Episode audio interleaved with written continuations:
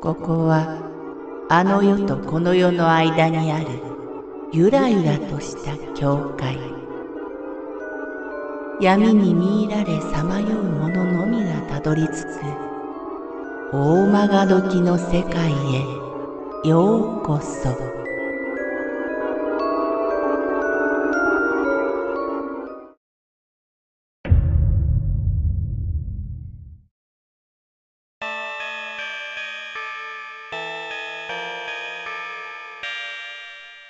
廃墟ホテルこれは札幌に住む友人が体験した話です。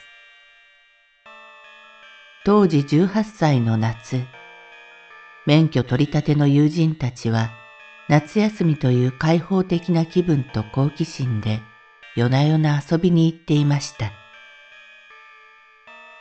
夏になると心霊スポットガイドみたいなものが発売されて、今でもその手の雑誌はよく見かけますよね。それを片手に行ける範囲を毎晩回っていたらしいのですが、ほとんどの場所は、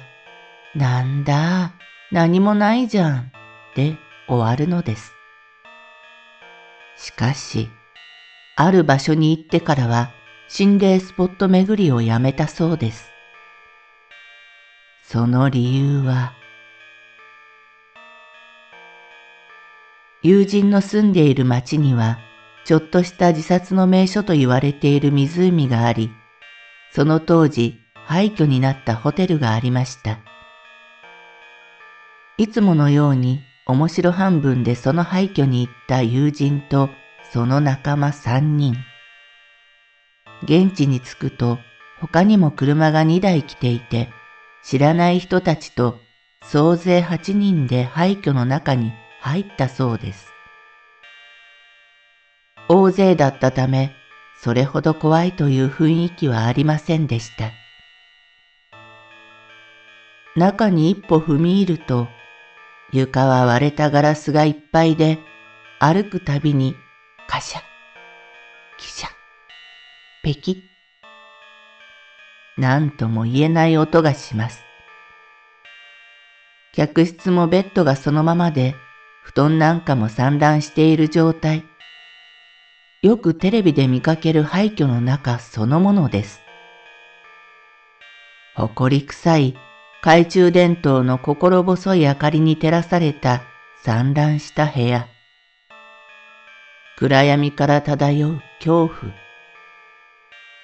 大勢でいるとはいえ、やはり怖くなってきて、階段を下り、外に出ようとしたとき、ある方向に全員が耳を澄ませ、息を飲みました。後方の大浴場から子供のはしゃぐ声と母親らしき人の声。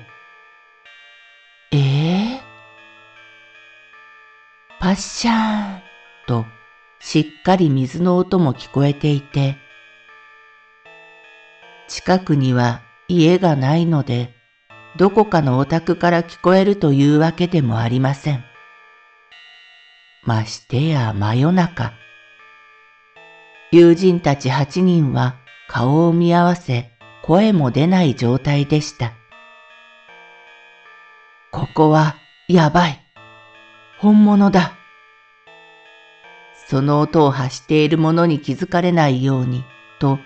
腰抜け状態の友人たちがゆっくりと転ばないように出口へと向かっていたら、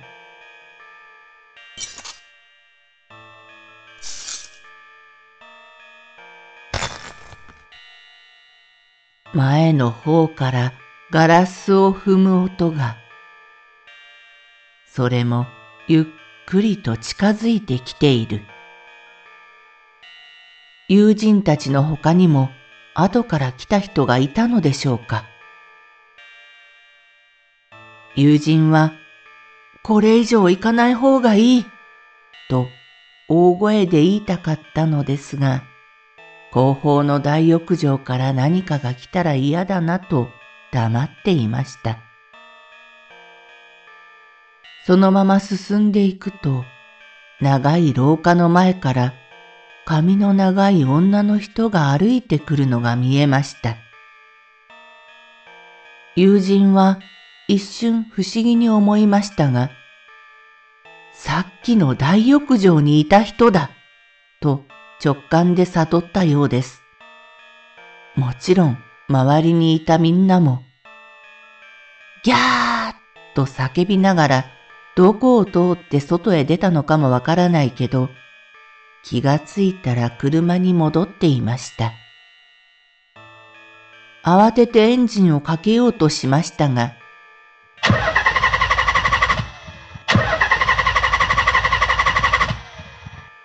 セルは回るのですが、なぜか車三台ともかからない状態。なんでだ？暗闇が恐怖を煽るので、とりあえずライトをつけたら、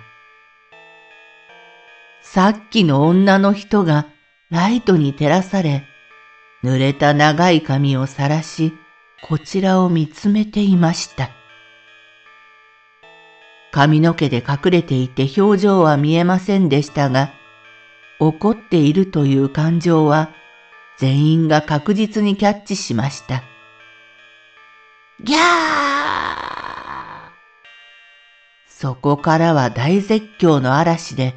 早く早くと運転手をせかし、セルを回し続けました。しばらくと言ってもほんの一瞬ですが、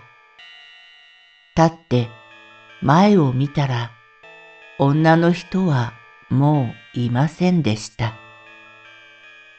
すると一斉に三台ともエンジンが無事かかり、車を飛ばして帰ったそうです。それっきりスポット巡りはやめたそうです。やめたのですが、この出来事以来、時々見るようになってしまったそうです。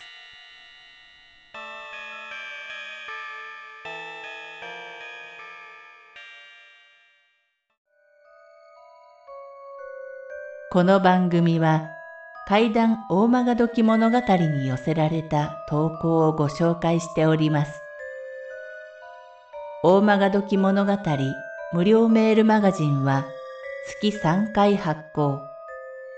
怪談系では日本一の2万人を超す読者が毎回震えています。ぜひご登録ください。